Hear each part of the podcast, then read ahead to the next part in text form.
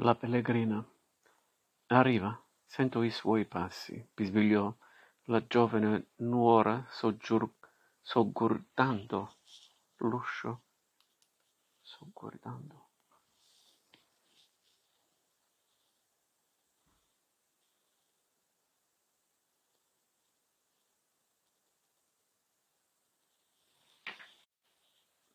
Sogguardando. Ah.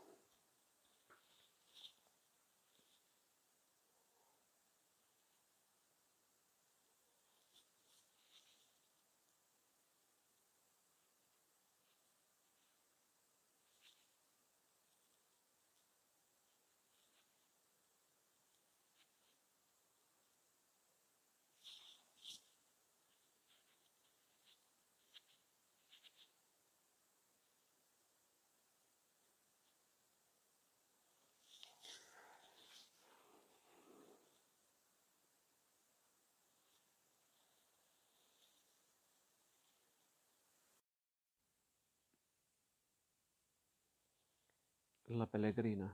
Arriva, sento i suoi passi, bisbigliò la giovane nuora sogguardando l'uscio della sala, allerta, e il suo viso puerile s'intristì.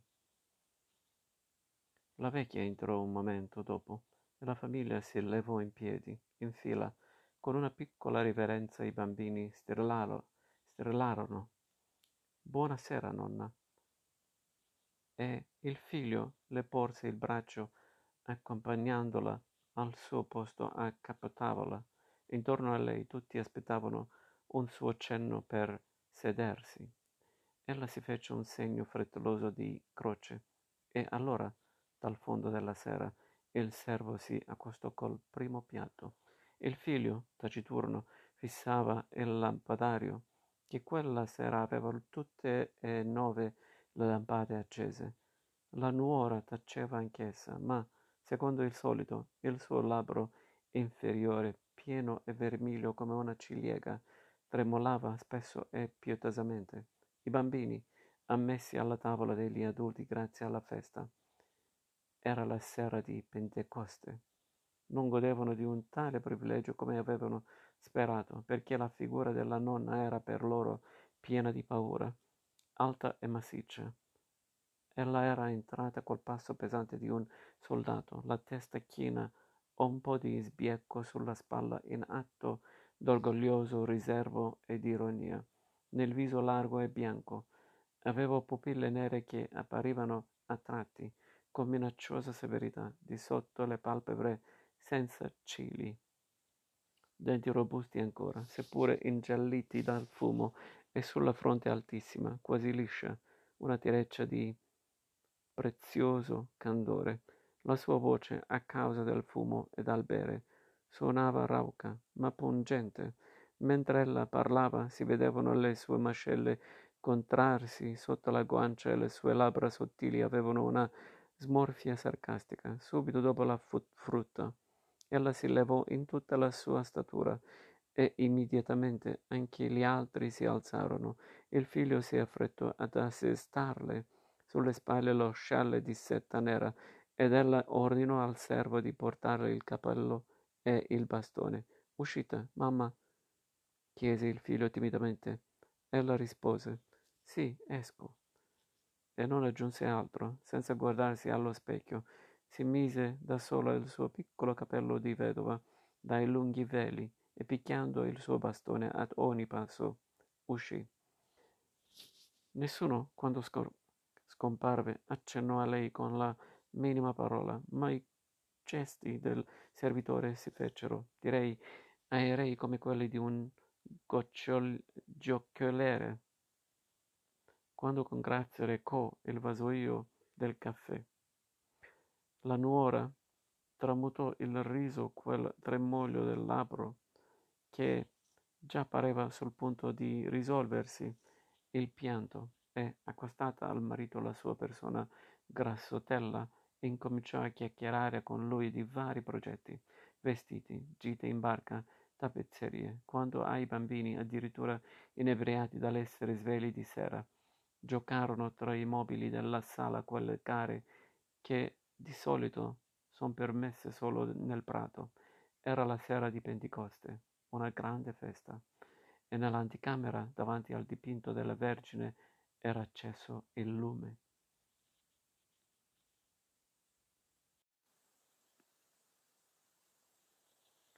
La pellegrina arriva, sento i suoi passi, bisbigliò la giovane nuora sogguardando l'uscio della sala, allerta, e il suo viso puerile s'intristì. La vecchia entrò un momento dopo e la famiglia si levò in piedi, in fila, con una piccola riverenza i bambini strillarono. strillarono. Buonasera, nonna. E il figlio le porse il braccio accompagnandola al suo posto a capotavola. Intorno a lei tutti aspettavano un suo cenno per sedersi. Ella si fece un segno frettoloso di croce e allora, dal fondo della sera, il servo si accostò col primo piatto. Il figlio, taciturno, fissava il lampadario, che quella sera aveva tutte e nove le lampade accese. La nuora taceva anch'essa, ma, secondo il solito, il suo labbro inferiore pieno e vermiglio come una ciliegia, tremolava spesso e pietosamente. I bambini, ammessi alla tavola degli adulti grazie alla festa, era la sera di Pentecoste. Non godevano di un tale privilegio come avevano sperato, perché la figura della nonna era per loro piena di paura, alta e massiccia. Ella era entrata col passo pesante di un soldato, la testa china un po' di sbiecco sulla spalla in atto d'orgoglioso riservo e di ironia. Nel viso largo e bianco avevo pupille nere che apparivano a tratti con minacciosa severità di sotto le palpebre senza cili. Denti robusti ancora, seppure ingialliti dal fumo, e sulla fronte altissima, quasi liscia, una tireccia di prezioso candore la sua voce, a causa del fumo e dal bere, suonava rauca, ma pungente. Mentre ella parlava si vedevano le sue mascelle contrarsi sotto la guancia e le sue labbra sottili avevano una smorfia sarcastica. Subito dopo la frutta, ella si levò in tutta la sua statura e immediatamente anche gli altri si alzarono. Il figlio si affrettò ad assestarle sulle spalle lo scialle di setta nera ed ella ordinò al servo di portare il cappello e il bastone. Uscite, mamma? chiese il figlio timidamente. Ella rispose, sì, esco. E non aggiunse altro, senza guardarsi allo specchio, si mise da sola il suo piccolo cappello di vedova dai lunghi veli e picchiando il suo bastone ad ogni passo uscì. Nessuno, quando scomparve, accennò a lei con la minima parola, ma i gesti del servitore si fecero, direi, aerei come quelli di un giochioliere, quando con grazia recò il vasoio del caffè.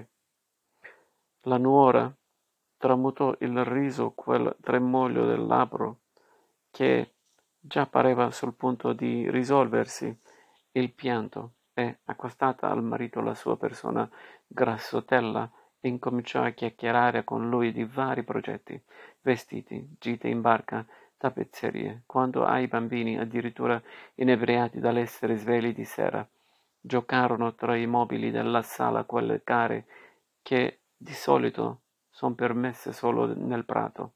Era la sera di Pentecoste, una grande festa, e nell'anticamera, davanti al dipinto della Vergine, era acceso il lume.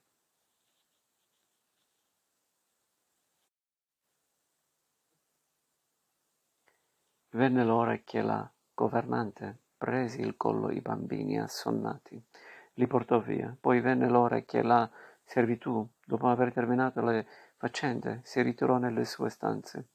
Infine venne l'ora in cui si diradavano i lumi della città e nella casa restavano illuminate soltanto le camere, ma la vecchia non era ancora tornata. È strano, la mamma fa tardi, mormorò il figlio ma sua moglie osservò che la vecchia aveva con sé le chiavi del cancello e del portone e quindi non era necessario aspettarla.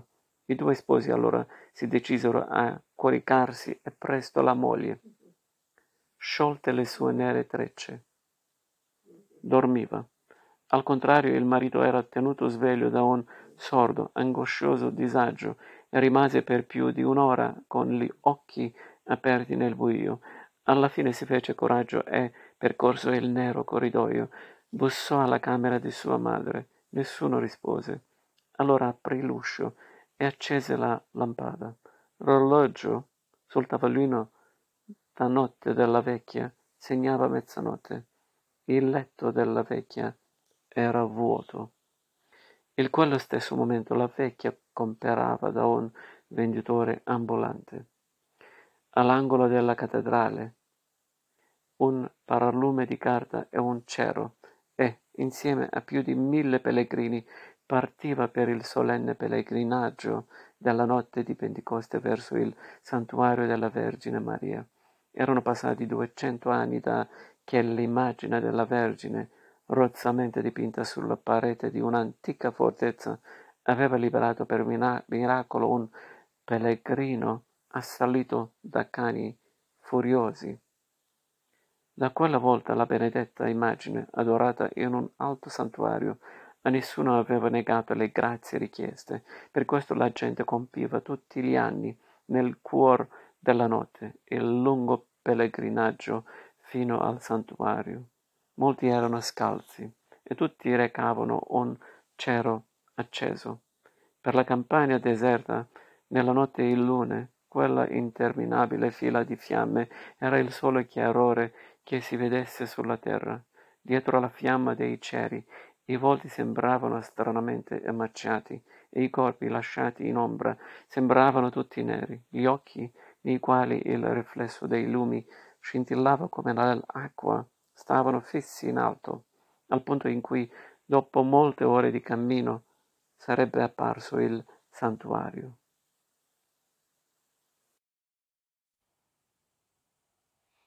C'era, appoggiata al braccio del suo figlio maggiore Arturo, la vedova Beatrice Sabatini, rammendatrice di calze, oltre a quel figlio maschio, Ella aveva solo una figlia, a cui, nella prima età, una febbre ardente con acuti spasimi aveva roso il cervello, togliendone la ragione, come negli anni precedenti. La madre e il fratello salivano al santuario per chiedere che la ragazza venisse risanata. Ella era ormai nell'età che le altre fanciulle sogliono andare spose. Certo la Vergine avrebbe esaurito i due fedeli in questo anno o nel venturo. C'era la guardia Carlo Ilari, che da tempo ambiva al grado di maresciallo e si accingeva appunto a dare gli esami, per cui chiedeva l'aiuto della Vergine Maria. C'era Stefano Cesari, carpentiere, insieme alla giovane donna da lui sposata un anno prima. Stefano ricava il lume e sua moglie portava sulle braccia il loro primo nato che aveva per tenerlo caldo, avvolto in tele di sacco. Il dottore li aveva avvertiti proprio in quei giorni che gli occhi della creaturina, corrotti da non so quale acqua maligna, si andavano spegnendo e presto sarebbero diventati ciechi ma i due giovani sposi avevano pensato di portare il bambino alla Vergine del santuario che certo lo avrebbe per gli occhi preziosi del suo divin figlio risanato. La famiglia del bottegaio Giacomo Aliprandi, minacciata da fallimento e da rovina, seguiva il suo capo che, a piedi scalzi, intonava dal libro le laudi e gli inni della Vergine, mentre la figlia maggiore gli illuminava la pagina col suo cero. Speravano che Maria suggerisce al loro creditore più accanito di concedere ancora una dilazione. Molte ragazze e giovanotti, alcuni in divisa di soldato, avevano confidato alla Vergine i loro segreti d'amore e aspettavano soccorso da lei. Quando ai fanciulletti, questi non chiedevano grazie e per loro c'era soltanto la gioia della festa, cantando una dopo l'altra le canzoni canzoni sacre. Non si accorgevano neppure della lunghezza del cammino. A vicenda si accendevano i ceri e se li scambiavano e sulle pietre dei crocicchi accendevano piccoli falò affinché gli occhi di Maria ne gioessero. La vecchia evitava di mescolarsi con questa folla e si teneva discosta sul margine della strada nei suoi veli neri di vedova, la testa curva un po' di sbiecco sulla spalla sinistra. Guardava fisso dinanzi a sé con occhio superbo e duro perché tutti capissero che non amava le confidenze. Anche ella aveva una grazia da chiedere, ma non per questo si riteneva simile a quei poveri malvestiti. Per non confondersi con loro, taceva quando essi gridavano Evviva Maria! E quando essi cantavano le laudi, ella invece recitava il rosario.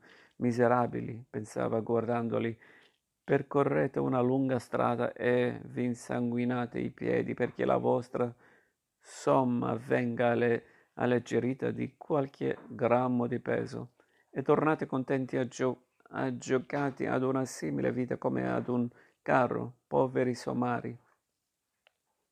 Quando essi recitavano l'Ave Maria, ella invece ripeteva le laudi. Quando essi cantavano l'anno, ella sussurrava l'orazione.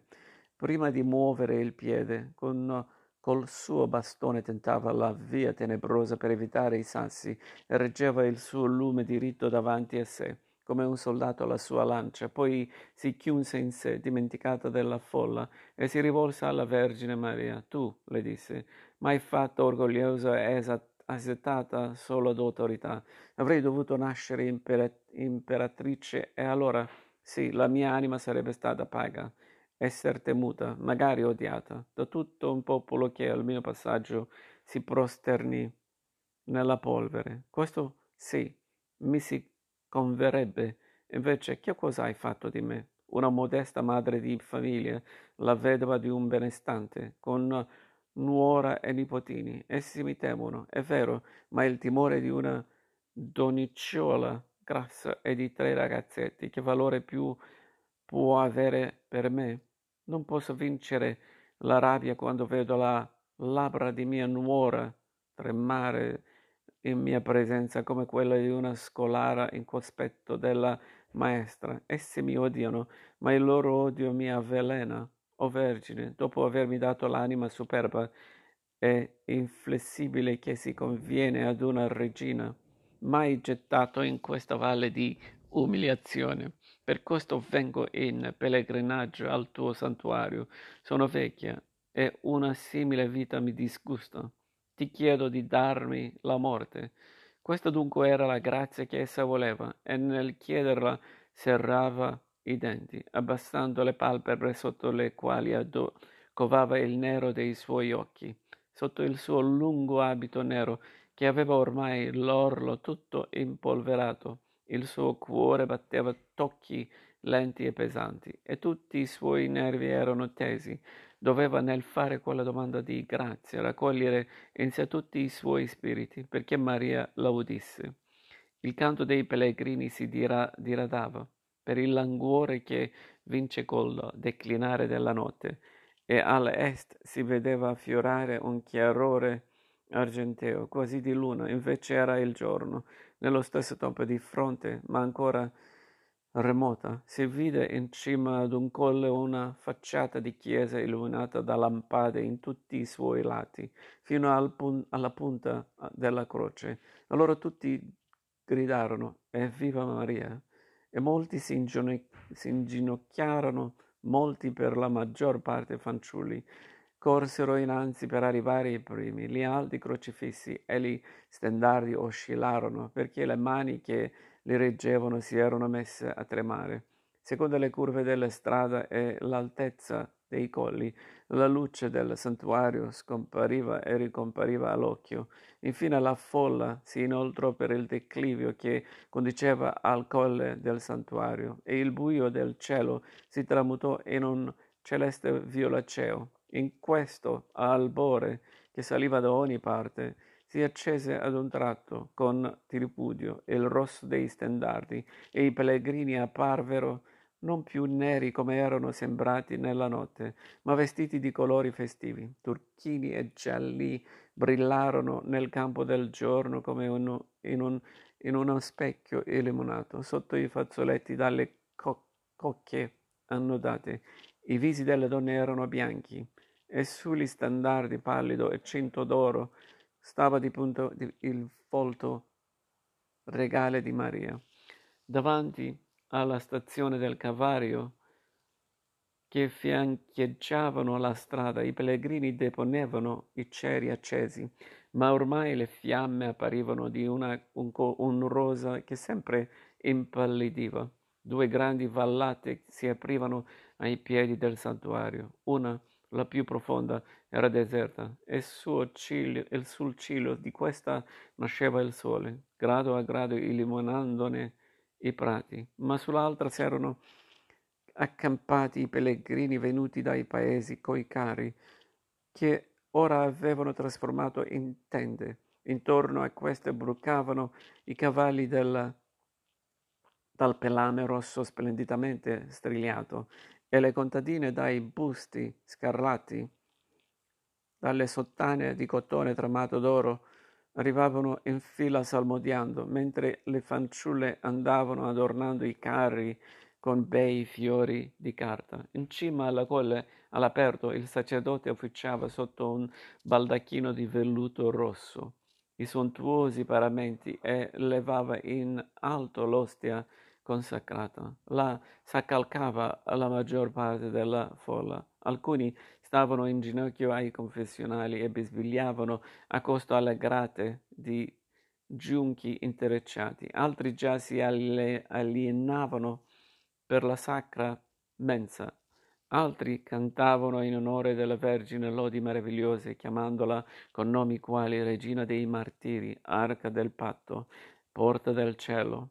Altri ancora appena giunti al cospetto del santuario, vinti dalla stanchezza si erano distesi fra l'erba del declivio e la dormivano, ed erano soprattutto i fanciulli.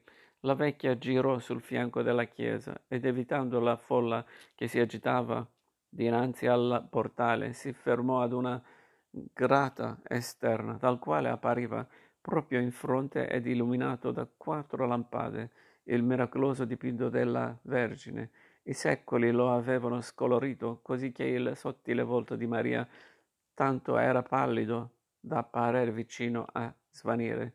Anche la bocca, simile a quella di una giovanetta che mu- smuo- smuore, che tingeva di un pallidissimo rosa, ma gli occhi erano ancora vivi, erano spalancati e fissi, quasi congiunti fra loro, e così grandi da occupare tutta la lunghezza della fronte fino alle tempie di color nero e la in forma di mandorla.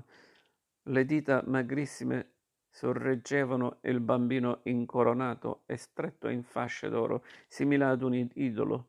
Intorno al dipinto erano disposti voti di gemme e cuori di seta ed argento.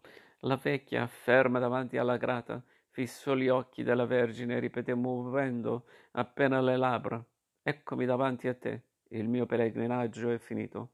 Tu sai che non voglio più vivere. Ti chiedo di darmi la morte, ti chiedo di darmi la morte.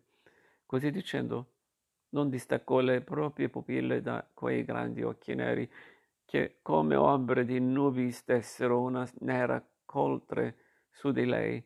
La vecchia aveva un tremito nelle ossa e allontanan- allontanatasi dalla grata discese, discese la collina del santuario. Una festa popolosa in cui l'aurora animava il villaggio. Trottando arrivavano e ripartivano muli inghirlandati di fiori di carta, che portavano carri infiorati.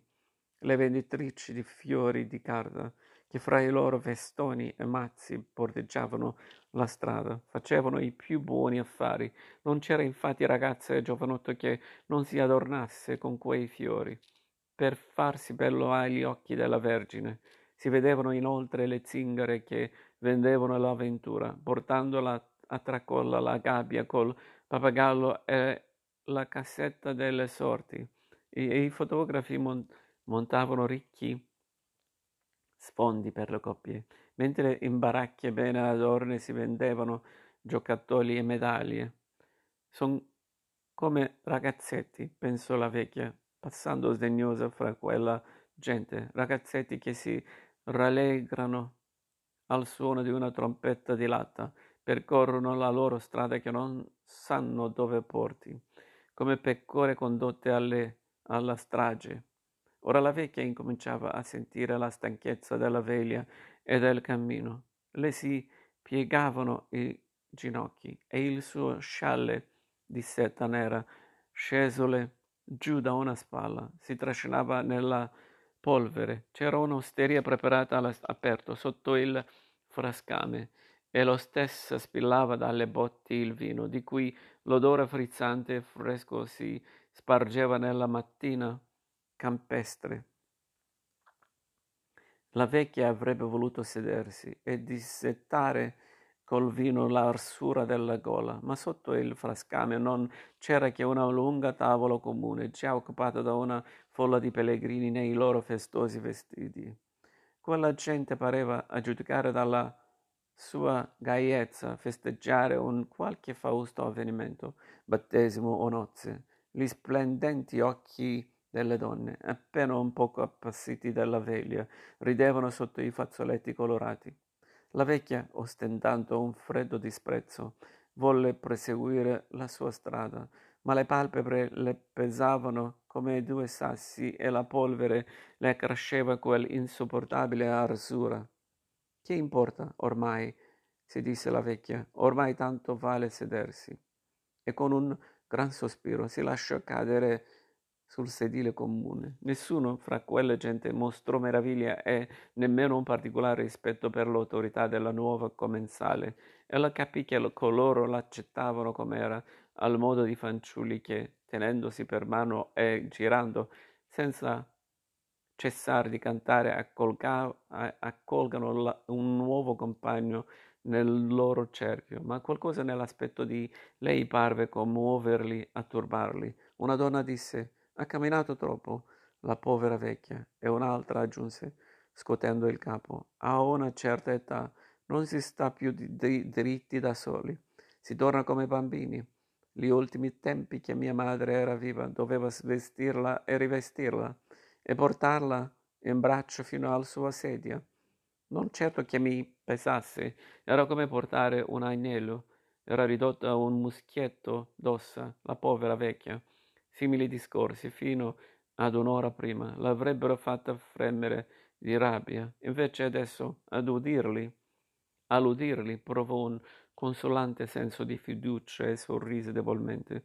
Come vi chiamate? le chiese la donna che aveva parlato per ultima, a mezza voce. La vecchia disse Adelaide.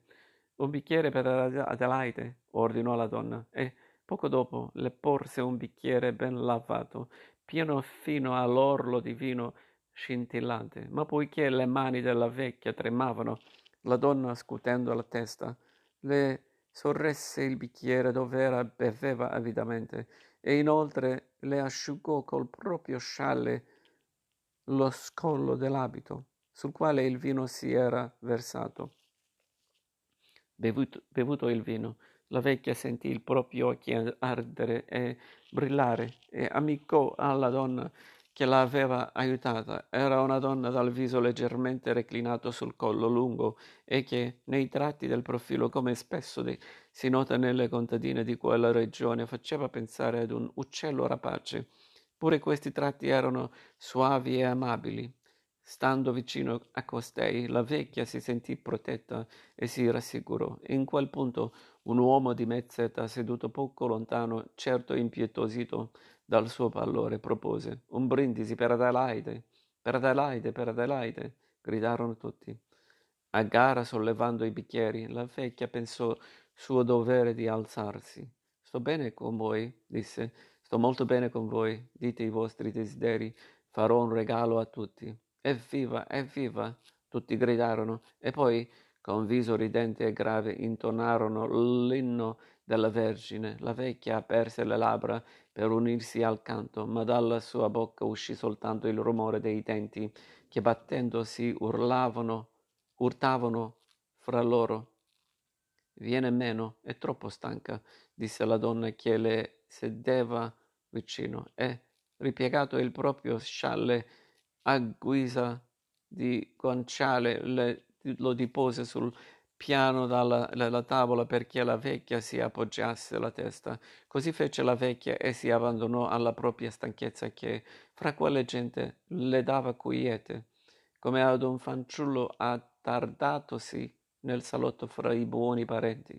Quando i suoi occhi incominciano a chiudersi e agli orecchi giunge attutita la voce della madre che dice il mio figlio, figli, il mio figliolo si è addormentato. La vecchia stava appunto per addormentarsi quando notò a quella tavola, proprio di fronte a lei, la presenza di una giovinetta che non si univa alla festa degli altri e la fissava per seduta, appariva altissima e il suo volto era così pallido e sottile da sembrare una fiamma di candela che scolora nel giorno. Le labbra erano silenziose ed esangui, ma gli occhi che fissavano la vecchia, quasi congiunti fra loro nel parlore delle tempie, parevano due nere ombre di nube che si stendessero su di lei. No, balbettò la vecchia sperduta, non adesso. Lasciami qui con, con loro, ma pure pregando capì che una simile domanda era inutile, tanto varrebbe chiedere ad un albero, albero di non proiettare la propria ombra sulla terra. Via via che si approssima la notte, sorda alla parola della vecchia, la giovinetta non distaccava da lei gli occhi neri, simili ad un fuoco che non fa luce. Muta e severa, parve accennare coi cigli un comando, e la vecchia, accostatasi a lei, la seguì nella discesa del declivio